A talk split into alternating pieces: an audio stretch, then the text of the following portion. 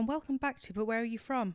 A podcast by Be Seen, Britain's East and Southeast Asian network. My name is Vivian Yau, and I'm here to just do a little intro, chat with you, hear what you've been up to. If you want to message me, please do. I've just recovered from COVID, um, but I'm still feeling the effects of it. I feel like I can't walk up the stairs without feeling so out of breath. And even now, talking, I don't know whether you can hear it, but but um, my breath feels very labored and like I just can't concentrate on walking without feeling out of breath. Not that you need to concentrate on walking. What the fuck am I talking about? Anyway, welcome back to the podcast. What have I been up to recently? Well, I've had a lovely few days off. Um, Mayanne, who is a Seen Core team member, she came up from London to Manchester for a few days. We made homemade bang bang noodles. Um, I've shared the dough recipe on my Instagram if anyone would like to um, copy the recipe for the dough. Um, it's my mum's noddle recipe, and she calls it noddle. Um, and she's written the recipe herself, so it's very cute. Um, and then we went around Manchester. We met up with Jenny Lau, aka Celestial Peach, who's been on the podcast before. Go and check out her episode with Tiff Cooks a Lot. Um, and they both spoke to Mayanne recently, which was a really fun episode to listen to. Um, Jenny actually texted me because she came across an awesome new Chinese cafe in Manchester's Chinatown called Morning Cafe, which I have walked past so many times and I have never ever noticed it before. Um, and it's just really cute. Like the waiter who I think she owns the cafe, she had her baby just like there with her just chilling, and she was like serving us tea with a baby like on a hip, and she was just like taking our order, and it was super super cute and they were playing like canto music and Backstreet Boys and all this random stuff. So it was really, really nice in there. So please go check it out. We had the congee, the Taiwanese pancakes, and uh, this like, I don't know what it's called, sticky rice haggis thing. I don't know what it's called, but inside it had like pickled mustard greens and yao dagwei, like fried dough stick. And it was very tasty. Now I'm having a bit of downtime. I'm going to watch Bridgerton season two. Um, I've not been alone for a while because I've been very busy. My boyfriend has moved house, so I've been helping him with that. So I've not had time just to be on my own. Oh, yeah, and just to clarify, he's not moved in with me. Um, I don't think that I could handle the mess that he would create. Just joking, just joking. Um, but no, he's not moved in with me, but he has moved into the building right behind me. So that's cool. Um, so, before we get into today's episode, we wanted to let you know that this episode is sponsored by Barnardo's, the UK's leading charity, and that this may be of interest to listeners who know of uh, Hong Kong British nationals who have recently relocated to the UK. They launched a dedicated helpline last year to support ethnic community families. Since February the 1st, the helpline has expanded to also offer dedicated services to Hong Kong British nationals overseas relocating to the UK. In the first half to 2021, 65,000 Hong Kong nationals arrived in the UK, and the government expects around 475,000 to arrive over the coming years. Barnardo's Boloh helpline offers support in Cantonese and English, provides a free psychotherapy to support the mental health and well-being needs of those who will be resettling into a new culture, education system and employment and challenges integrating into communities. You can find out more and access support on 0800 151 2605 to speak to a friendly advisor or make an online referral. Visit their website helpline.barnardos.org forward slash hong dash kong slash BNO. I'll also pop all of this information in the show notes as well, in case anyone who is listening has relatives or knows of people who are Hong Kong British nationals who would like to access this service. It's completely free, so I definitely, definitely think it's worth checking out if you feel that a Hong Kong family could benefit from this service. Anyway, I'm feeling so out of breath, um, so I'm finding podcasting really difficult just talking. I hope you enjoy this episode. Um, I chat to Pei Wen and King Wei, who are now part of the Be Seen Core team. Woo! We talk a lot about, um, I guess, identity in the sense that um, of Pei Wen coming over to China at the age of 14 and her noticing really like different things in the UK, like daylight savings and the fact that it's winter over here at like 3 4 p.m., which I didn't realize is not a thing that happens all over the world. Um, and we also talk a lot about cutting off racist friends as well, which is something that I have shared on Instagram before, and I recently have just written an article for Be Seen uh, for the Racism Ended It series called um, I'm ready to talk about white women. And it was an extremely emotional article for me to write. And I still haven't quite processed everything that's happened because it's still ongoing in certain ways with these friendships. And it's really difficult and triggering. Um, I did get a lot of really lovely messages from people and I was I was really overwhelmed to be honest because I didn't expect that kind of response um, but I think the reason why I wanted to write about it was because I was desperately searching for similar content that talks about the nuances of friendship breakups, but with a racism lens. And I just wasn't finding it anywhere. Like, I would read anti racism books and they might touch on it, but it wasn't in depth enough. I wanted to hear, like, the details of how these relationships broke down. What was said? How did you combat it? or did you not do anything at all? Like I was really searching for those types of stories and I'm comforted by the fact that it isn't just me who has gone through this situation as hard as it is. Like obviously I don't wish this on anyone at all but the fact that so many people messaged me and I was really happy to see that it wasn't just EC friends but also um, I had South Asian women message me as well black women message me and we all had very similar themes um, which just made me feel really comforted. And also white women too who messaged me and um, almost talked about it from the perspective of them experiencing their friends racism as well their white women friends racism and how they have dealt with it too um, and it just makes me think about how there's just so many nuances when it comes to friendship breakups and they're hard enough as it is. But when you have this added layer of racism to it, it just is a absolute shit show. that's that's the best way that I can describe it. Um, so I hope to anyone who has gone through something similar, you're really not alone in this. Um, I feel very confident that there is and should be a space for us to talk about this which is why with this new series, it's going to be um, a monthly series on Be Seen on the website called Racism Ended It. And we're encouraging people to essentially share their stories anonymously, uh, whether it's to do with friendships, work dynamics, um, romantic relationships, family, whatever it might be, as long as it has a theme of racism.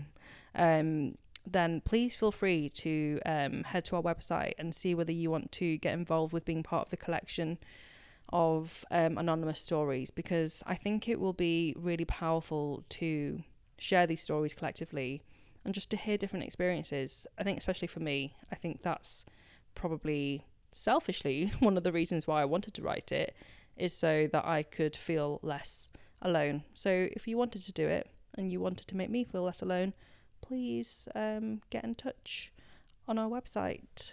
Um, but I hope you enjoyed this episode.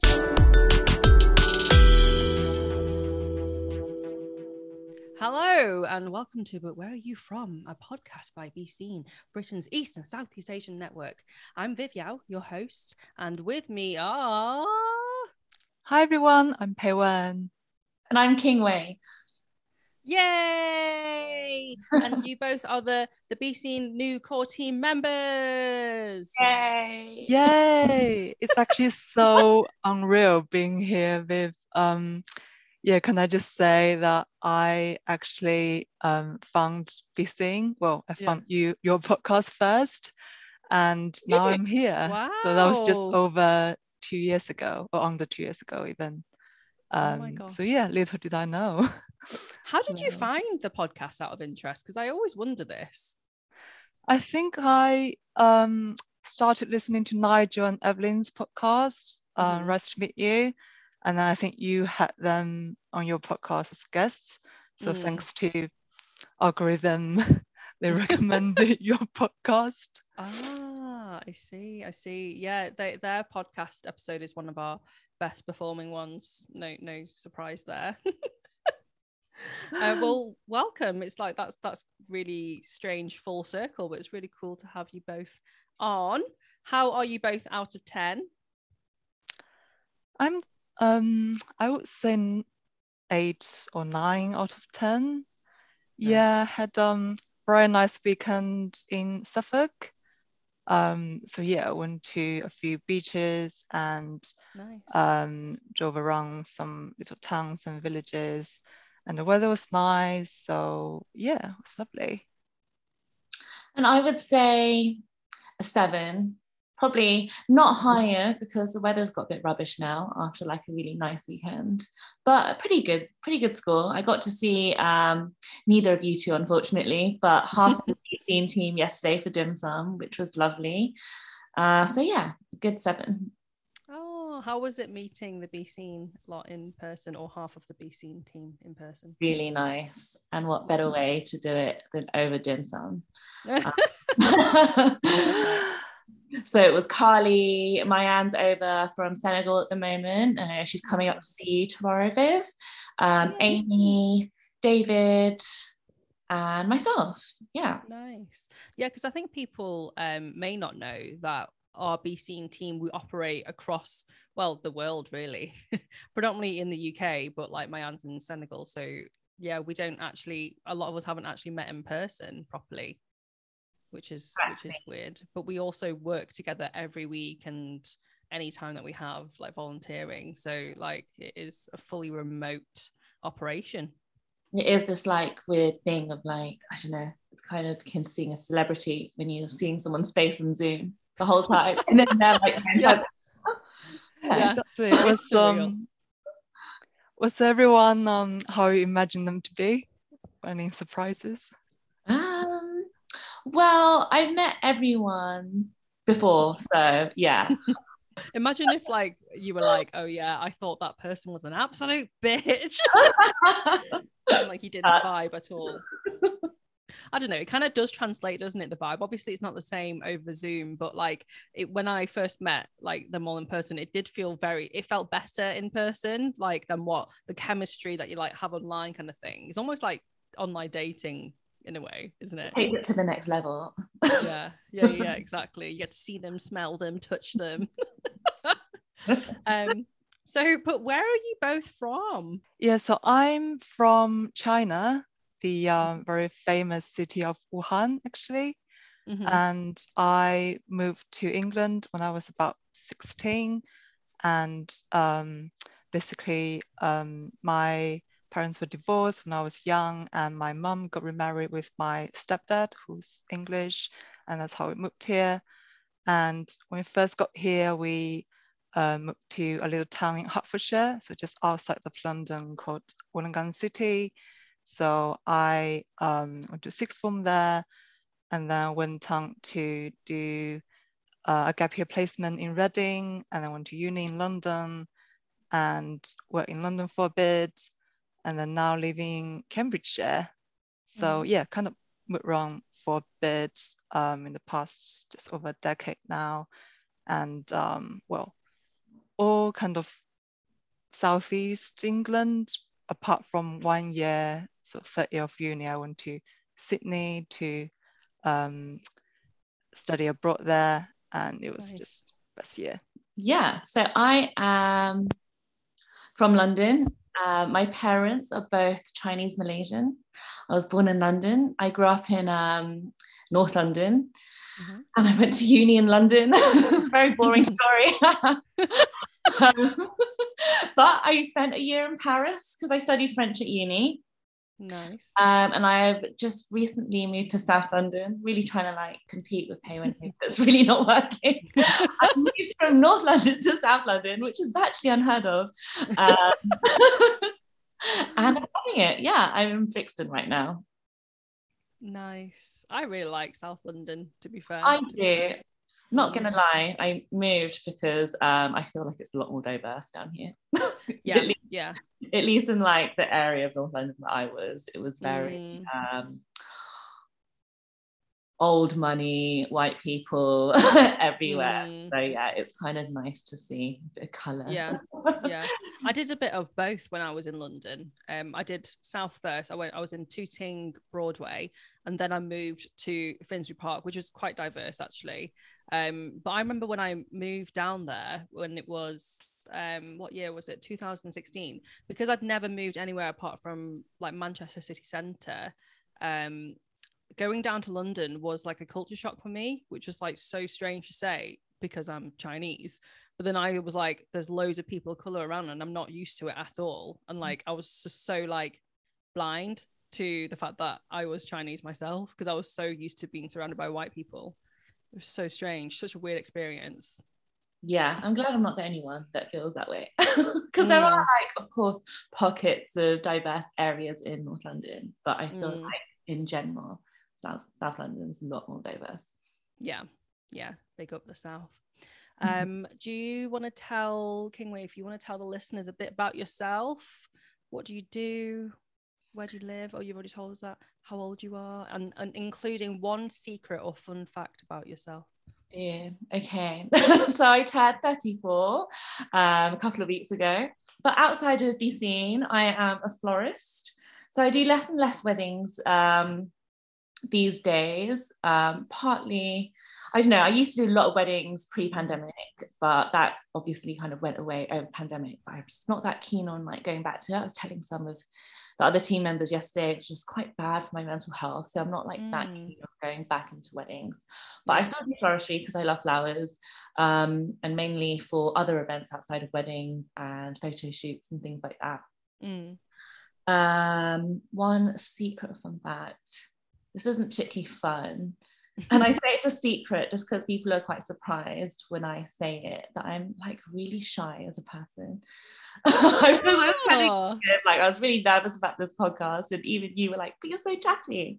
yeah. And I think people will often often think that I'm super outgoing and really sociable, but really I'm just a miserable, unsociable, really shy person at heart.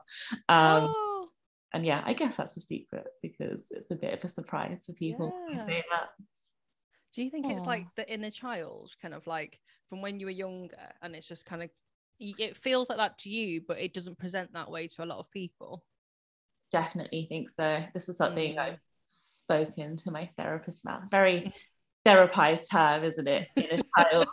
but yeah, I think- but I can't like place it. There's usually like a defining moment in your like childhood where you feel like really embarrassed and shy, and I can't pinpoint one. So I'm not really sure where it comes from, but it is definitely something Mm. that I've carried um, over from my childhood that I've never that I've maybe like got better at masking as I've got Mm. older. So I've like managed to be like present as extroverted and outgoing. But yeah, for sure, like my inner child like wants to hide away inside. that is so interesting isn't it i, I love like um doing those are you an introvert or extrovert quizzes and like it yeah, always comes up as um i'm right in the middle like i am an ambivert i don't know whether you've heard of that term before definitely. Yeah, I think we're all a bit of both. It really depends on like Mm. the situation, doesn't it? And like Yeah. who you're around. Um, totally So yeah, we're all a bit of both. No pigeonholing. Yeah, we're complex people, and yeah, I definitely met a lot of extroverted introverts or introverted extroverts. So yeah, very true very true and what about yourself Pei Wen and don't forget your one secret or fun fact I'll, I'll try my best. um, yeah, I uh, work as a project manager and a consultant for a um, consultancy in the construction industry. So at the Mhm. moment, I'm working on some sustainability projects. So making existing buildings more energy efficient.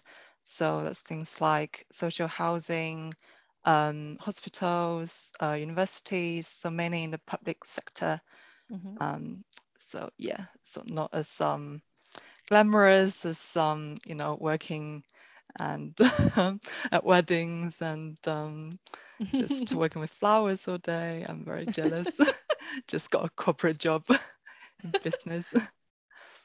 I think both are very cool though. Like it's amazing how there's so much diversity in the Be Seen core team in terms of like what we all do. There's so many different skill sets. And like I found that like if we if we had all the same types of jobs, we would bring the same types of skills to what we do. But because we are so diverse, I think it really helps. Absolutely. Yeah. Just so you know, floristry is really not that glamorous. a lot of heavy lifting. It's very messy. Early mornings. Um, yeah. yeah. Not as glamorous as it seems. Oh, yeah, yeah. You always see the end result, don't you? Yeah. But you don't realize what happens behind the scenes and all the um, time and energy and effort you put into making a beautiful result. Mm. So, Peiwen, what's your secret then, or fun fact? Um, yeah, I was trying to think actually. Um, I got a prize at a karaoke competition when I was at primary school. Oh, right. we need to do karaoke next time, like we're together in London then. Yeah, definitely. I'd definitely be down for that. So are you like really good then? To be fair, I um I love karaoke definitely when I was in China. Um, I think it's just, you know, a, social activity that a lot of people do. Um, but yeah, but certainly when I got here, I think it's less of a common, you know, social activity. It's mm-hmm. mostly, you know, going to a pub or just going on a night out. Mm-hmm. Um, yeah, I wouldn't say I'm I'm a, you know, keen singer or anything. Um, but I do like music. I like listening to music. Um, and if I do get a chance to um, do a bit of karaoke, I would definitely take full advantage yeah. of that. That Wait. means you're good. It means you're good. Like I can say I enjoy it, but I'm not. I know I'm not good. Whereas, like you're being humble there. I can tell, Peiwen, you're being humble. Wait, what was this prize? Tell us more about it. Like, who did it come from? And yeah, what did you sing? It was just um in my primary school. Um, I think it was just a, a children's song um, that was quite popular um, yeah, there wasn't kind of a top prize or, or runner up or anything. It was just a lot of people, um, not a lot of people, but I think five people got mm. prizes or something. So yeah, was it? It wasn't prize? like it was like a little piece of paper. Damn it! No, no cash prize. Right, we need to, we need to get yourself into like a karaoke competition, and we can win some money out of this. I'd love to. Yeah, sign me up. You're down for it. You're down for it. Um, so so Peiwen, you talked earlier about coming from Wuhan, um, and it now being a very infamous city within the world because of, I guess, the COVID um, related racism and everyone talking about Wuhan and they've probably never heard of it before. Um, how's that experience been like people and the media talking about your hometown um, in relation to COVID? Yeah, I think um, at the beginning it just felt very unreal. I think mm. um, I obviously heard of it at the end of 2019. I actually booked some flights to um, go to my cousin's wedding in March 2020. Um, obviously, I, I, didn't go in the end. Mm. but yeah, I think I was just in denial that all of this came from the city that I that I was from, and um, like you said, no one really heard of it before COVID, mm-hmm. and uh, all of a sudden, you know, everyone knows about it, but for the wrong reason. But I do feel like it it is um very unfortunate coincidence that they happened there. So I mm. think I was slowly just you know accepting that, but then lockdown and everything happened in the UK, and then you get um, the news just showing, you know, what was happening, mm. and um, in kind of the, the non-mainstream media, you can also see that all of this COVID-related racism mm. happening. And it was just, yeah, really heartbreaking. And then mm. it also just felt extra personal just because I was from Wuhan. Um, but yeah, so so it got to a point that I just had to switch off the news and mm. delete my social media for a bit. Um, but I think, yeah, over time you, you just start to accept it um, bit by bit. That's like obviously it takes me back, I guess, to 2020 um, in terms of those feelings there. And I'm sure a lot of listeners can resonate with just it's almost like you feel really self-conscious. Like I felt like that when I was just like walking down the street. Like obviously I'm not from Wuhan, so I wouldn't have experienced it in the same way that you did in terms of like it's your hometown and like taking it really personally in that way. But like people just I felt really self-conscious for the first time ever being Chinese in that way. It's really it's really taking me back to that time in 2020, um, which was a really strange new sensation, I think, for me to feel that on like an everyday level. Like obviously I've experienced racism and everything, but it was such a strange 2020 world of like, I don't know, awakening of like shit, this is who I am. I think it's like probably shaped a lot of our identity in terms of like who we are and who we understand ourselves to be from that year. If that makes any sense. Yeah, definitely. Absolutely. I kind of really relate to that as well. I feel like um, EC people went from being like the invisible race to like suddenly super visible overnight. And that mm. was, um, yeah, a weird one. Yeah, really, it's weird how much we've like kind of come along in terms of our own community since then. Because I hadn't really reflected back on that time until you started talking Pei Wen, and then like now I'm thinking about it, I was like, God, that was really shit. was really shit, and I felt it so was. alone. Yeah. And that's yeah. the reason why I started this podcast because I was like, why are people doing this? And I want to just talk about stuff.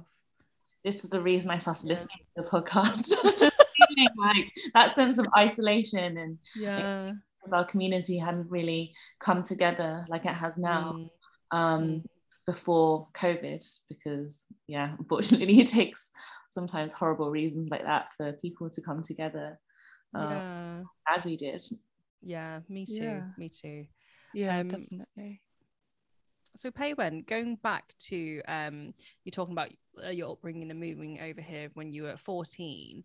Um, how was that experience for you? Like going from um, growing up in China to coming to the UK. Like, how was that whole experience for you? Um, there was obviously a very big difference between these um, two countries. Um, and when I moved over here, I think you're obviously faced with the bigger challenges such as you know language and um, you know making friends.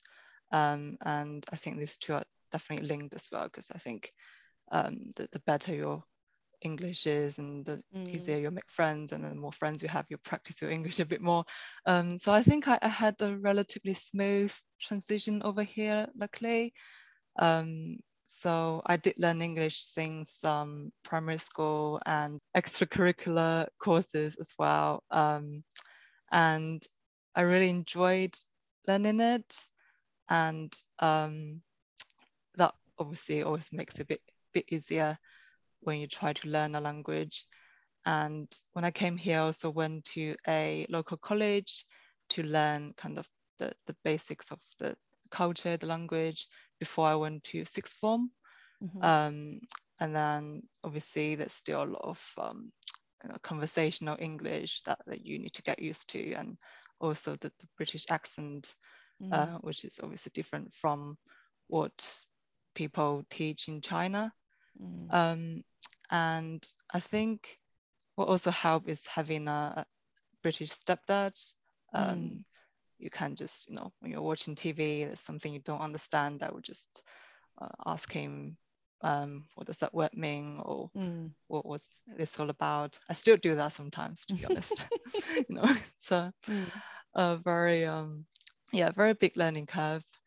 Um, and yeah, I think when I went to school, I really just put myself out there um, and luckily met um, a group of very lovely friends. They're also approachable and just very open-minded. I remember we had this, you know, common room in the sixth form um, section of the school, and I think that's where I met everyone. Mm. Um, and um, yeah, we just kind of started having conversations, and um, yeah, eventually became good friends. And um, yeah, I think we we kind of I, I remember the uh the, the cultural difference element there was Mm. um the, the packed lunch I had was always kind of Yeah. warm homemade meals whilst everyone else was having um you know cold sandwiches so they were all very fascinated by Yeah. by what I was having um food food with actual flavor. e- exactly so what type of food was it then that you that you would have? Yeah I think it's just usually you know leftover from the night Mm. before which was probably rice with some vegetables Mm. um stir fry um meat or vegetables um Mm. yeah but i think sometimes uh, things i thought that was quite simple can can Yeah. feel like oh that's like a proper meal for them Yeah. Um, So there wasn't like um, an element of them poking fun at what you're eating. It was more like curiosity of like the difference and stuff. yeah i think so. Yeah i think that they could probably smell it first. And um yeah they would say oh what was that? Oh that's so looks so interesting. Um yeah it's just something that they probably wouldn't have in their household. Um so yeah so i thought that was interesting. Um but yeah i think my confidence definitely just grew more over the years i think probably um, the, the later parts of my sixth form experience and uh, also the, the many years after that um i managed to make so many good friends who are all very adventurous and open-minded um and a lot of people very well read or, or well traveled as well. Um, so yeah, very lucky in that sense. And I think what people don't really talk about when they talk about you know migrants it's um Mm. just the little things in their life as well um, Mm. that, that you wouldn't expect um, before before you get here. Just since the moment that I arrived, really, I just Mm. remember you know coming out from the airport. Um, it was mid of winter and um, maybe half three, four o'clock in the afternoon, and it was just really dark. Mm. And then I just wasn't sure what was going on. Why was it so dark? Maybe it, it was just bad weather that day or something. But Yeah. you know, I quickly realized that it's just how it is. It's just how it is. Shit. The weather's shit. Miserable and dark all the time. Yeah. hmm hmm yeah, winters very long. Yeah, and then Mhm. just things like you know, I um um I think a couple of days after after I got here, I went to um a very um nearby town with with my mom, and we got a bus there. And usually buses in China cost Mm. one yuan, which is not very much. Mm. And the two of us spent ten pounds between us Whoa. on the buses, which is like a hundred yuan. Yeah. Um, yeah. So yeah, I just couldn't believe that we, we spent you know, that much on taking a bus. Yeah. And um, but yeah, I just quickly realized I, I shouldn't. Mm. I, I should just stop converting that in my head. Yeah. Um, yeah, and just things like, um, you know, the, the water taps, the, the cold water tap and the hot Mm. water tap, they're sometimes separate. So Yeah. just, you know, wasn't sure why why there were different tabs. Why couldn't they just make it into one thing? I've never like I've heard about people noticing that, and it's like I've never noticed that before. That that's a, a British thing. Did you, King Wei? Um, I have noticed it recently just because I'm like um thinking about like house renovations and stuff. Mm. And I just moved into like a really old, rubbish Victorian house that hasn't had any love for like a hundred years.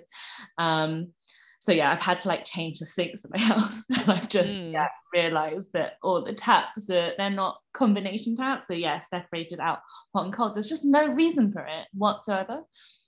Like, Yeah. can you think of any good reason? No. Yeah, you really you really can't unless Cold, or you like burn yourself? Like why? Yeah.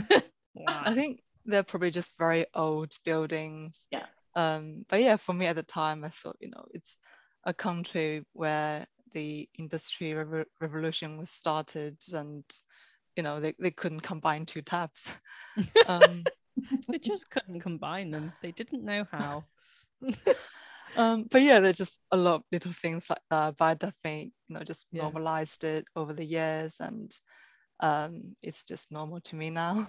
Yeah. Yeah. Um, That's so interesting hearing like the little differences. Like obviously aside from like a massive change of like moving from like com- a completely different country to the UK to China to the UK and then but then all like these really really small things like winter it's just like the seasonal differences and all these little small things it's really interesting to hear uh, we earlier talked about the turning point in which um, we started talk- thinking about our identities more what was the turning point for you both if you want to go into that a bit more in terms of like discovering your heritage Um, so for me, I think um, similar to Pei Wen, I had a really good experience at school. I was in um, a super diverse school and sixth form. Um, there are a lot of South Asian people where I grew up. Um, I had a lot of brown friends and um, yeah, really diverse group of friends. So like growing up as like a child, I didn't, it wasn't something, race wasn't something I was that aware of Mm. um, that much until I think the turning point where I like sort of started to realize I was different from the norm um, was I think when people start getting interested in like dating and boys and stuff like that. So I went to an all girls school, so Mm. we were starved of.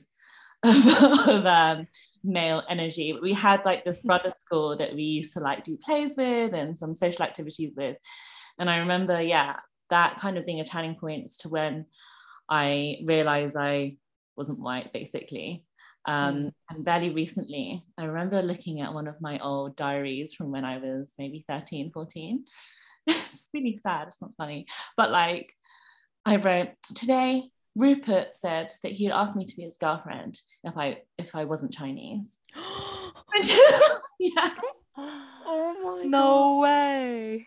bloody Rupert. what the hell? So you only have to change your ethnicity. It's not that hard to do yeah. So like it being literally pointed out by people of the opposite sex. Um wow. but then i guess my response to that i was really lucky i actually two of my best friends who i'm still really good friends with today one Mm. um she's white and one is half white and um half indian Mm. and i think that's when i started like looking and being in london i guess i was really lucky in that there was like an ec community to find Mm. um, there was this one club that we used to go to when we were Mm. Totally underage i think it's still there it's called thai square and it's in trafalgar square and it's in like the Mm. basement of this like thai restaurant and it was just full of underage like ec people i love it every Friday night. Like it was five pounds to get in. I remember like showing my international driver's license to like the security guard and them being like, yeah, can you come in? But like, and it was like an all EC crowd. Um, but I also had like family friends, like Malaysian Chinese um, family friends who um, were of the same age. So I, there was like an EC community for me to get Mm. closer to as in response to like being rejected by all the white boys Mm. um, and i was really lucky in the sense that my two like um, girlfriends who weren't ec would come to me like every friday sometimes on a saturday come out clubbing with me to these ec nights partly Mm. because it was like the only place we could get into as 16 17 year olds yeah but they were like so happy to come hang out and party with me um, Oh. with like an all ec crowd so that was really lucky Mm. um, and I guess I wasn't um, when I really started getting to grips with the old racism was Mm. in the workplace, sadly. yeah So mm. before I was a florist, I have a dark past of um, I had I worked in media for like eight years before becoming a florist. Mm. Um, and I think, yeah, sadly, my experience like in the workplace was what kind of really knocked rose tinted glasses of my face to like, mm. yeah, the racism out there in the real world. I think you're sheltered a lot from it as a student. And it's only like when you get into the workplace that you realize, oh, like mm. I could work as hard as I like want mm. and I'll never be rewarded um, as much as, yeah, my white counterparts, white male yeah. counterparts. Mm-hmm. And like it started off as like suspicions, like microaggressions, stuff like that, that you can't really put your finger on, that you don't really have proof for. Um, but I experienced it all from like, I could, yeah, endless stories of like sexual harassment in the workplace mm. to like full on bullying. Um, mm. I think it got really, I had like a pretty bad case of like bullying from my um, white female manager in 2015. Mm.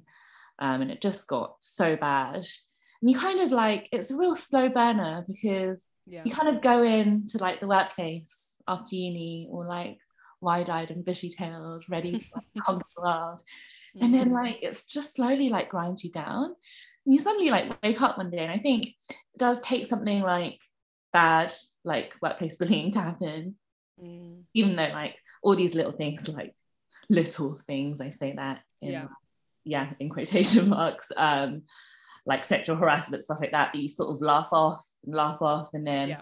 something bad happens and then you you wake up one day you're like wow like all my mm. confidence is gone i used to like yeah. think i was pretty smart and pretty confident pretty good at what i did and then mm. after like sort of a few years in the industry i kind of woke up and realized that i all my confidence had gone i didn't really recognize mm. myself um and yeah i think that's when i yeah sort of woke up to racism as it were mm. Um, mm. and then yeah i slowly tried to like kind of i was desperate to sort of get out and find something else to do thankfully i found like flowers and it was kind of i spent a few years still in the industry um, mm. while kind of building up my flower business before i was able to like finally quit i think i mm. caused a lot of trouble in the time i had like a four month notice period so wow. i spent those four months really speaking out about everything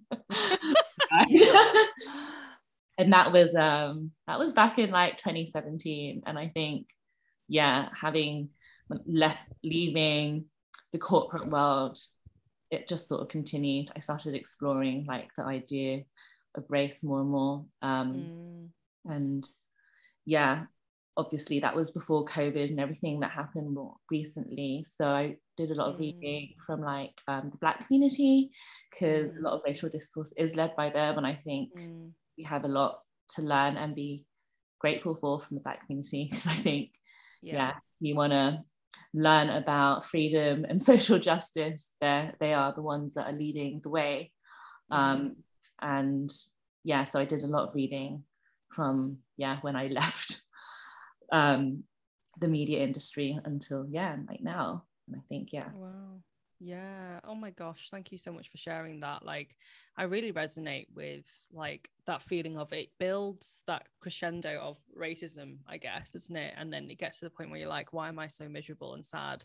Because i had quite similar experiences but i didn't know to label them as racism at the time um like being overlooked for even like passing my probation to like um just general racism in the workplace like people asking me whether that was dim sum that i was eating when it wasn't um and like yeah just like very yeah i know similar to you laughing along with it thinking that it was acceptable. And then yeah you just you don't realize. And i i do wonder like how many people are in similar situations to us where they're, they're still in that journey now of like accepting that racism because they don't realize that it is racism. Yeah they don't realize it well gas mm. gaslighting mm. such as the power of gaslighting.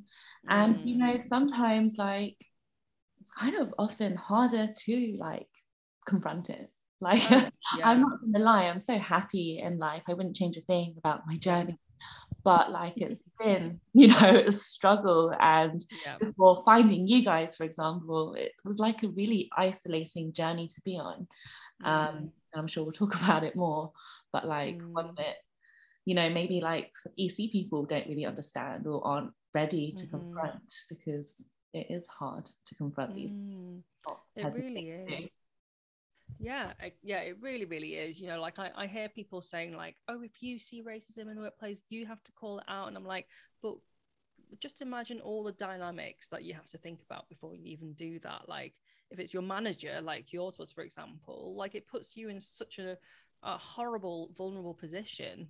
Like, of course, you're not gonna like just outright call out their racism and bullying mm. and harassment or whatever it is, because it- you're the one that suffers ultimately rather than them. Yeah. And they've sort of ground you down to the point where, yeah, you're not even sure if you're like imagining it mm. or like Yeah. you're right, or maybe it is your fault and all this Yeah. complicated stuff. I've had white women message me since apologizing and saying to me, I'm sorry, because I, I shared this article about white women basically. And someone who I used to work with messaged me saying, saying, I'm sorry if I've ever done anything to like contribute to that. And I had to kind of say to them, like, yeah, you did. like there were things that you did in the office that I was really unhappy with. Um, but that was only in hindsight. With hindsight, looking back, that I realized that it was something that was unacceptable. Um, so I guess we're all on that journey of growth, but it is just wild, isn't it? How like that happens, and it's quite rare that someone would actually come and apologize to you about it. as well. Really rare. Well, I'm glad. Really rare. yeah. yeah. Pei Wen, what about yourself then? Um, was there like a particular turning point for you? Um, I think in terms of exploring my EC heritage, I wouldn't say there was much of a turning point. I guess being from China, um, you know, I grew up in, in an environment that was pure EC.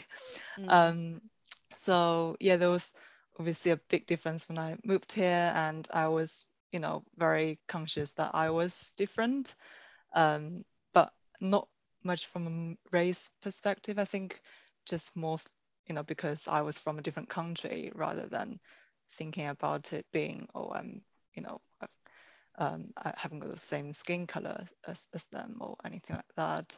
Um, so I think, yeah, um, after spending the first 16 years of my life in the country, I don't think that's something I will, you know, lose or, or forget. Um, but I guess my, my whole life is here now. Um, and there's still moments where I feel like, oh, you know, I've you know, listened to a lot of English songs, but I haven't really, um, you know, listen to any Chinese songs or, or K-pop for a while. Let me just, you know, go to Spotify and, and find that. So really connect with that for a bit.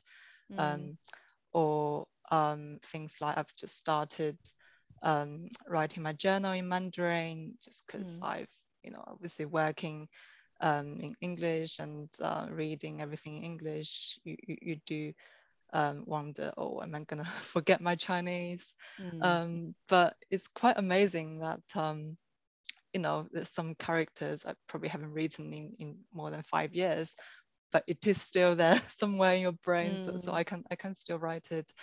Um, but yeah, but I think similar to King Wei, that there was a bit of a turning point in terms of race and racism, and mine's actually more recent. I think is is probably after COVID.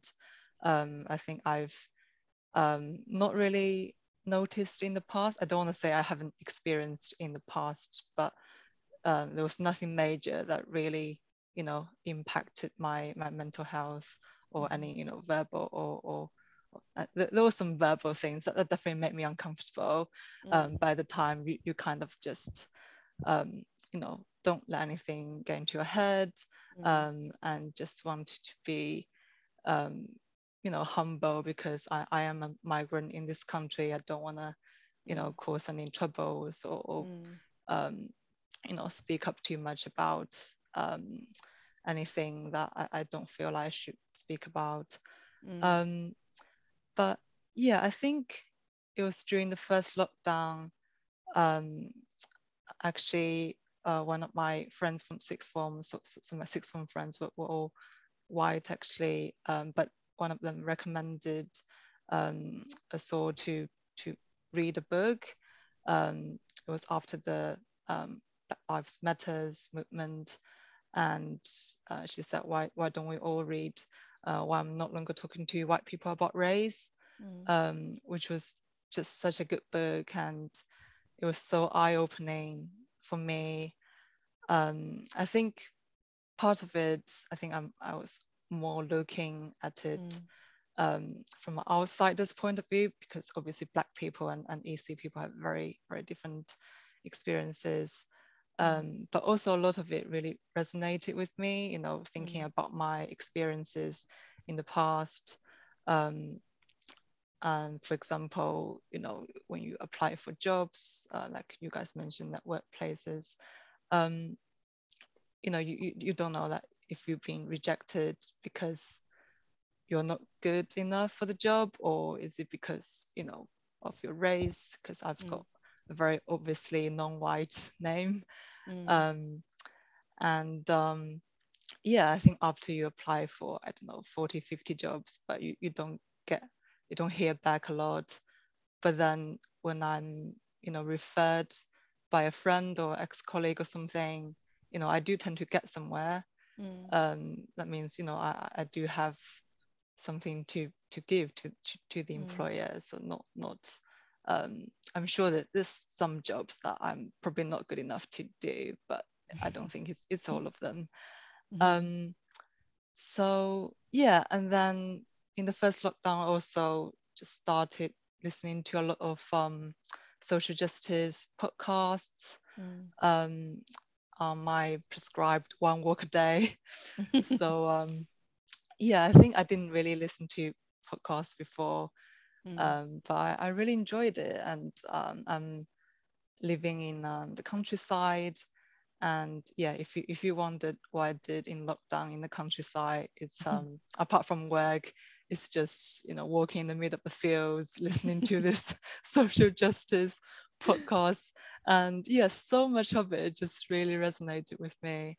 Mm. And yeah, and um, I think you know, having lived so long here in, in the UK, you do feel like, um, you know, that, that maybe I'm just rubbing off on the Britishness a little bit. You want to sweep things under the carpet and um, just not talk about uncomfortable things.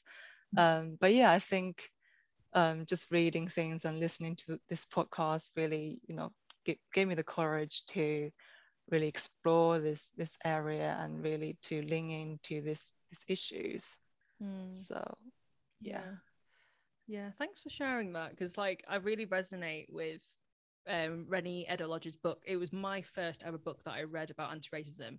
That was back in 2017, and I didn't even explore my own heritage. I was I was again looking at it from an outsider's perspective, like l- learning from the black experience, but not even thinking about my own, which was so strange. Mm-hmm. Um, and I remember back then there was a a friend who like I was reading a book at their house, and they were like, "This book is why are you reading this? Like, it's racism was so long ago; it doesn't even exist anymore." and I was trying to explain to them like why this is important, but I didn't have the language back then, um, and I couldn't articulate it, and I felt so like just helpless, and I wish I could like retain everything. And I think that's really spurred me on to like learn so much so that so that if, if that ever happens again i have rebuttals to go back and be like well actually x y and z even though that shouldn't be the case we shouldn't be arguing with white people about whether racism exists anyway. But yeah I, I felt similarly with that with that book. It was kind of like the first book that kind of enlightened me to just find out more about um my experience as well as like the black community's experience and learn from them as well. So thanks for sharing that. It's really really interesting to hear it was um, a really good book yeah i think mm.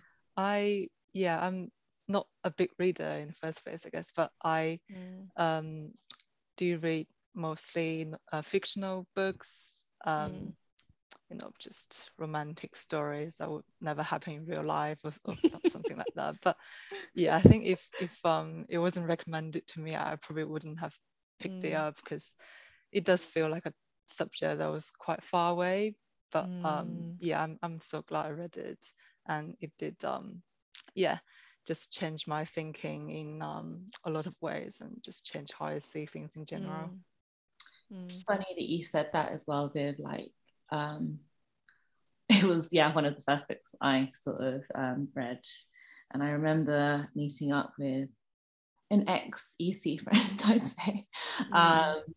And I was kind of like just putting it away um, as she arrived. She said she saw it. She was like, "Oh yeah, I've heard about this book." Don't you Mm. think like black people just take the whole racism thing a bit far sometimes?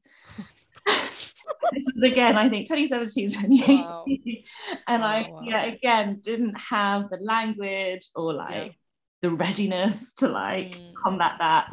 I like to think I do now, but yeah, I remember Yeah. it being the beginning of the end of like many friendships, to be honest. Wow. Yeah. Um, yeah. yeah, and yeah, it just, I little did I know back then it was gonna Yeah. be one of the many times I was gonna Mm. separate from friends. Wow. Oh Um, my gosh. Yeah. Gosh. yeah, of our politics. Um, so, yeah i think Yeah. um yeah a lot of people still think of race as, as you know far right extremists um but they Mm. don't realize that um even there's no you know physical abuses or anything there um yeah it, it can still be uh, racist.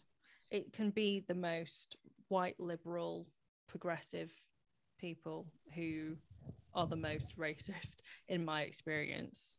Like i don't know. Yeah i feel like i even had another conversation with a, a another white woman who read that book. And then she i hadn't read the book before she um approached me but she came up to me and she was just like I don't know how I feel about this book because it's really assuming a lot about me as a white person and like the fact that I am um like it's assuming that I am racist and like all these types of things. And sh looking back now like she wanted my opinion on it because I was a person of color and I wonder whether she would have done she would have like come to me with I don't know like why was she so interested in speaking about it with me in particular was I her only like person of color friend I don't know but Oh, it's just yeah, the defensiveness is just astounding. I've had a lot of that. Like, I don't know, I like to think maybe things have moved on a bit, like since 2017 with Mm. um, the murder of George Floyd. Yeah, I don't know. I hope that there is less of this attitude that, oh, well, slavery was a thing of the past and like people should just get Mm. over it now. Like, so I like to think there's a bit less of that. But yeah, yeah, that's another thing that just resonates with me. Like, Yeah. people, I remember like during that summer of where Black Lives Matter really took off, like Yeah. people just sliding into my DMs being like, hey, have you seen this? What do you think of this? And it's just like, Mm. Why are you asking me? like, Yeah. you've never taken an interest before in my opinion on anything. And Yeah. yeah, it's just a bit, just a bit sus, you know? It is it is so sus. And I remember someone else because I was like I was like sharing quite a lot during that time about Black Lives Matter.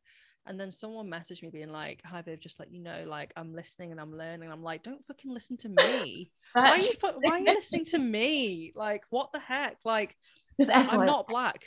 Yeah. FYI, I'm listening and I'm learning. And you know, like the, the typical fucking white liberal reaction. I get it's well meaning. I really do. It's very well intentioned. But I, like I look back and then someone else said to me as well, Oh, I'm a bit scared of you now. Someone messaged me that saying that I'm a bit scared of you because of the fact that I was speaking up about racism. Rah, be scared. You should be terrified.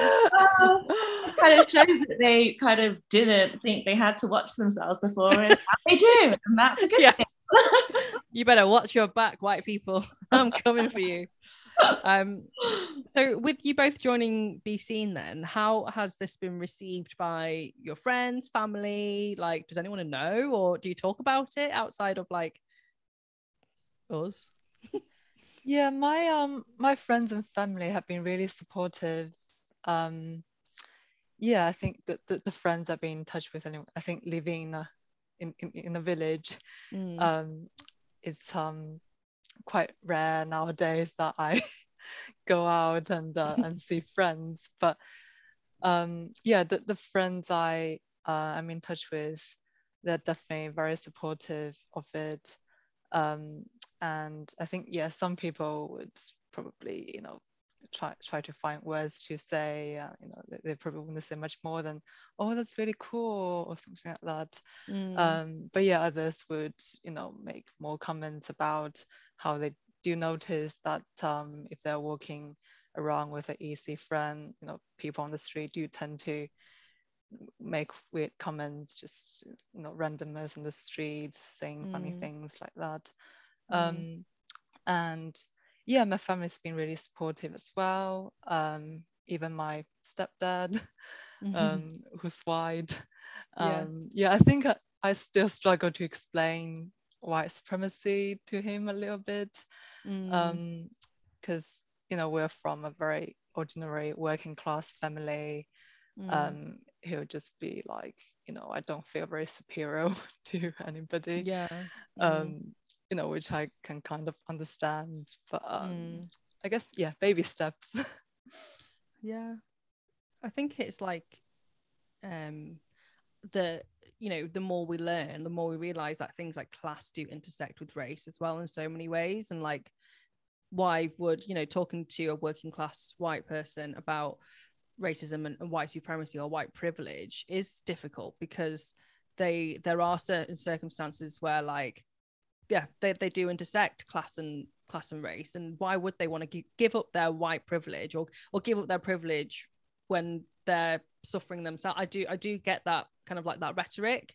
I think it is you know something that i've learned it's like you can't just tell people to give up their privilege or because there's so many people that are in dire more dire situations than than a lot of people of color um yeah so it's quite interesting Um, yeah, I'm not gonna lie. I feel like I've lost a lot of friends or Yeah. friends like Yeah, yeah. the last um well yes since I started speaking up more about um yeah um racism and social Mm. justice yeah it was it was really hard and really lonely like um Mm. a lot of like kind of eye rolls from both family members as well as friends whenever I bring it up and oh Mm. she's gone about that again type thing um Mm.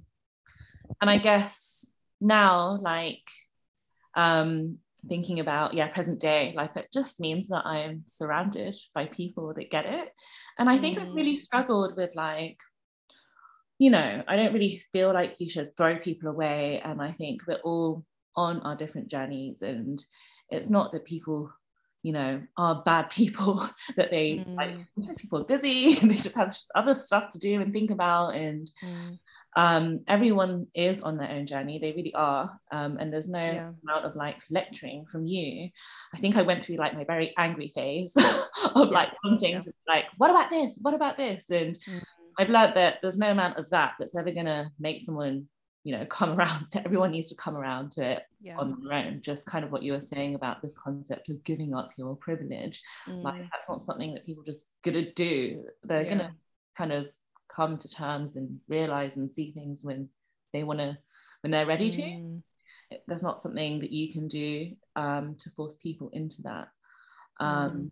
but yeah i guess it is sad and i have struggled with this oh do you want like um can you be friends with someone who has like different politics from you and i kind of Mm. i still like that it's something that i struggle with Mm. um and i guess yeah I don't know after like the atlanta shootings i'm thinking back to this one like Mm. ex friend a white woman yeah who um I basically I was like going through a really tough time with all like the Mm. kind of racism and then the Atlanta shootings happened. I was kind of Mm. yeah, I'd been um had like some verbal like um and some physical abuse in the street Mm. over the pandemic and yeah I was someone that suffered from anxiety pre-pandemic anyway so my anxiety just really blew up and Mm. it was like got to a point where I couldn't really like I didn't feel safe leaving the house.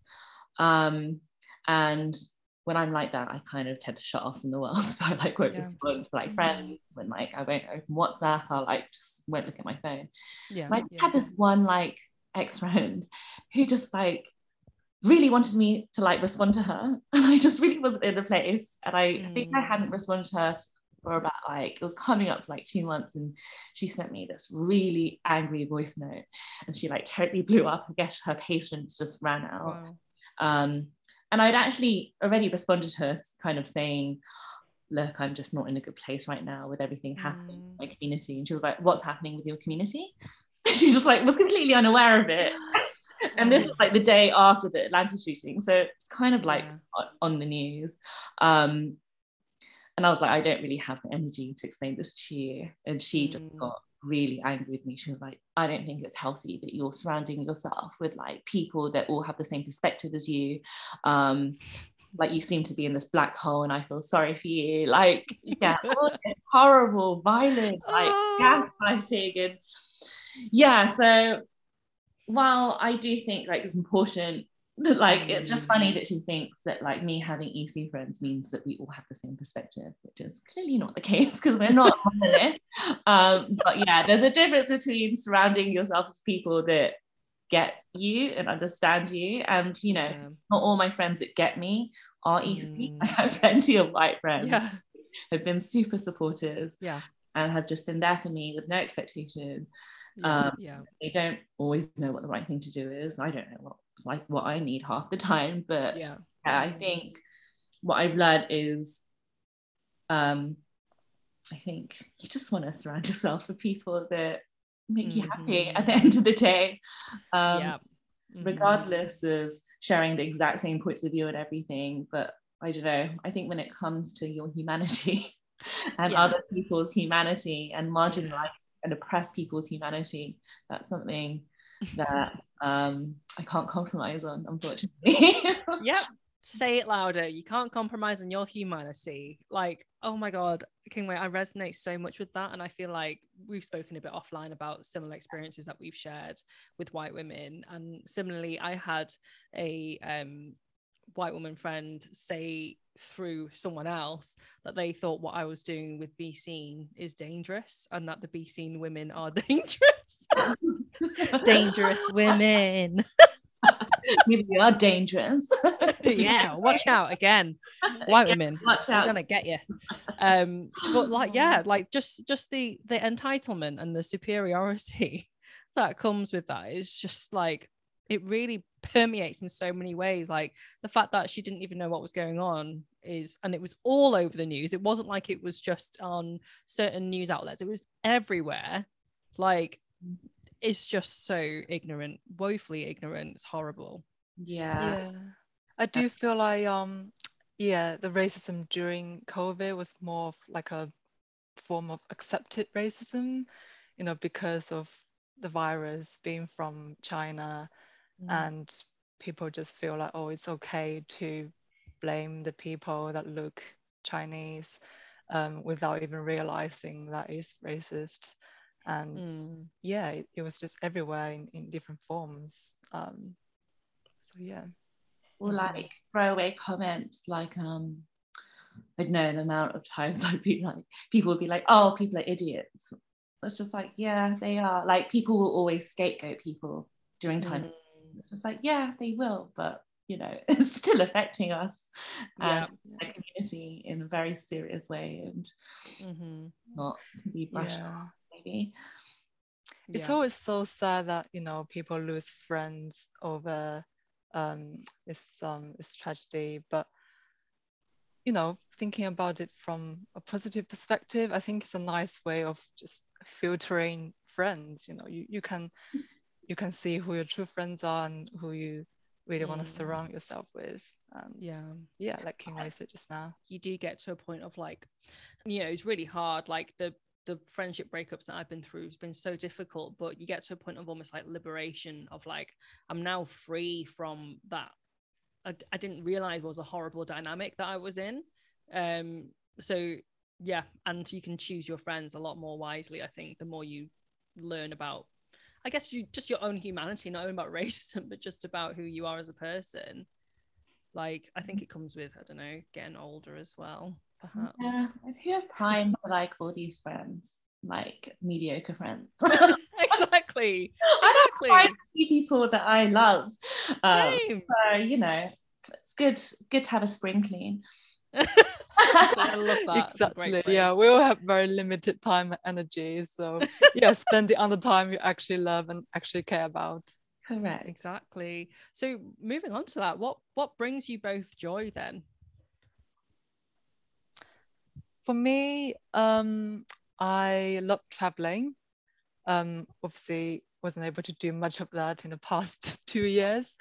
Um, but yeah, definitely as um as restrictions eased, I'm hoping to travel more um, and just I love exploring new places, you know, naturey places or uh, different cultures. Um, obviously, places with um, nice food. Mm-hmm. Um, and yeah, when I can't do that, I think I just like to, you know, go for a walk in the sun or being outdoors. And um, I I love doing yoga.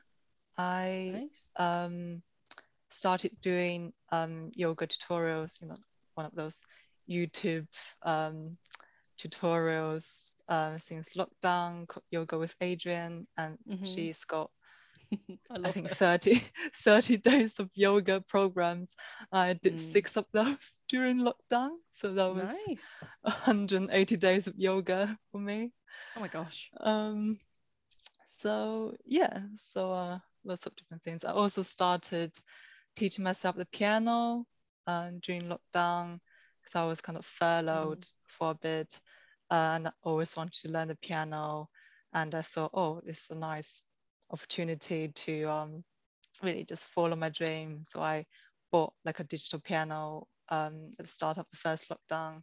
Mm-hmm. But then uh, as soon as that arrived, I think the day after my manager asked me, "Oh, you come back to work on Monday." I'm like, "Okay." God damn it. damn it. But yeah, but yeah, in the past um yeah, so I did manage to learn a few pieces and really enjoying it. Amazing. Next time you can do karaoke and sing and use the piano at the same time. Play the piano. I think I can do two separately, but I'm still working on how to do the two together. Getting okay, there, we'll give you hopefully. six months. Yeah. King Wei, what about I'll yourself? get on with it then. what brings you joy, King Wei? What brings me joy? Obviously eating, uh, being on my own. no, I'm joking. No, I'm not eating on my own. eating on my own in a dark room.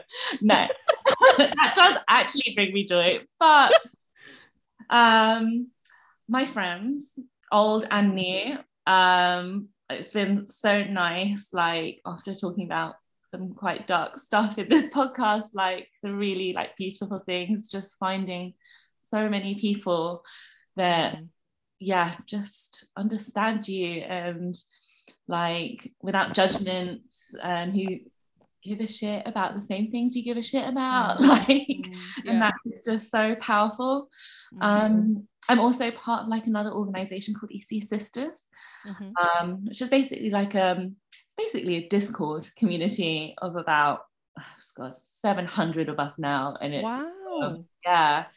Um, I can hardly keep up with it because I'm like a geriatric millennial. I think it's.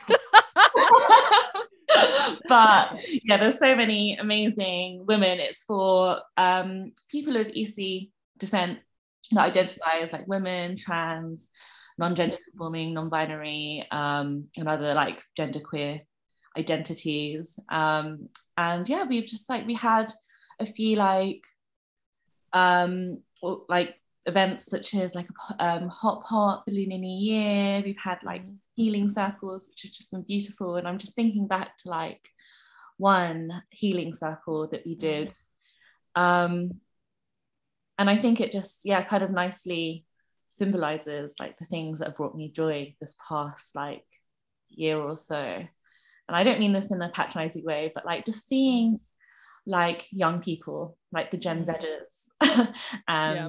And even our like yeah my generation and younger generations um, of ESEA people come together and be emotionally vulnerable is not something I ever thought I'd see like yeah. that shows my age, I guess, because the young people and yeah, some um just like they they inspire me and like it just gives me so much hope for mm. um yeah, future generations and how we're moving into a more kinder, understanding, more vulnerable place together. And Mm. that makes me really happy. Oh, that's beautiful.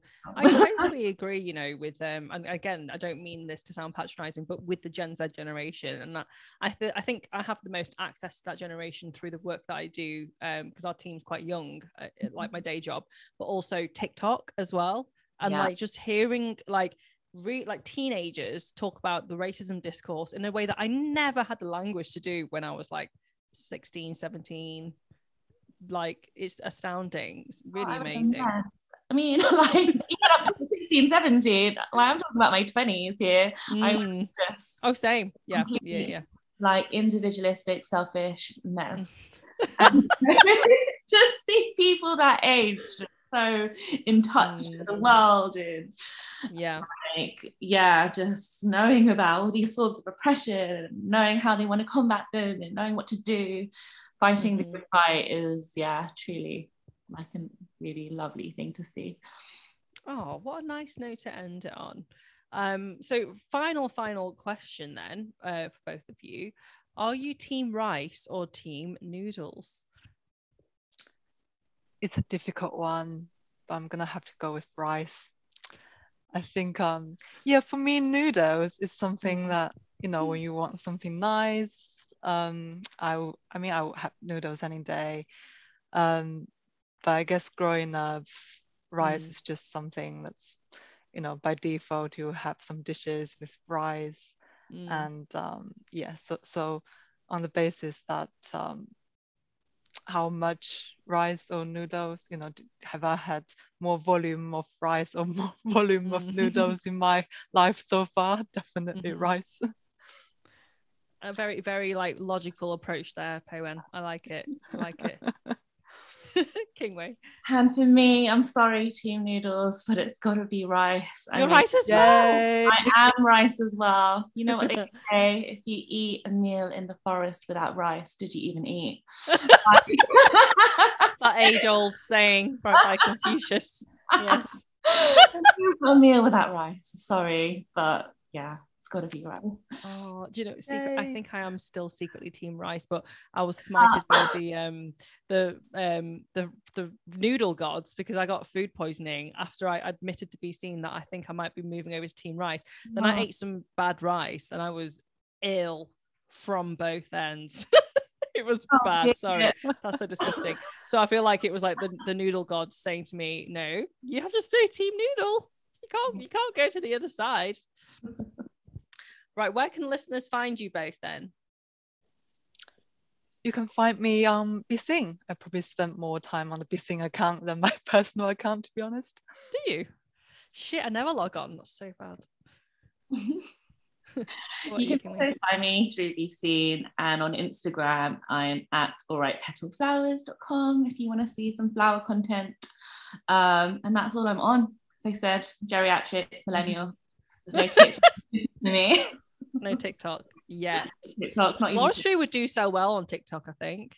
yeah, like reels of like Yeah. building arrangements. Mm-hmm, mm-hmm. I'd rather eat by myself in a dark room than Fair enough. That's fair enough. Be a geriatric millennial. Well, thank you both. Really enjoyed having you on, and everyone can um can look out for King Wei and Pei Wen on more Be Seen stuff coming up. Thank you both. This was lovely. Thank you for Thank having you, me. Thanks for having us. Bye. Bye, everyone. Thanks. Bye.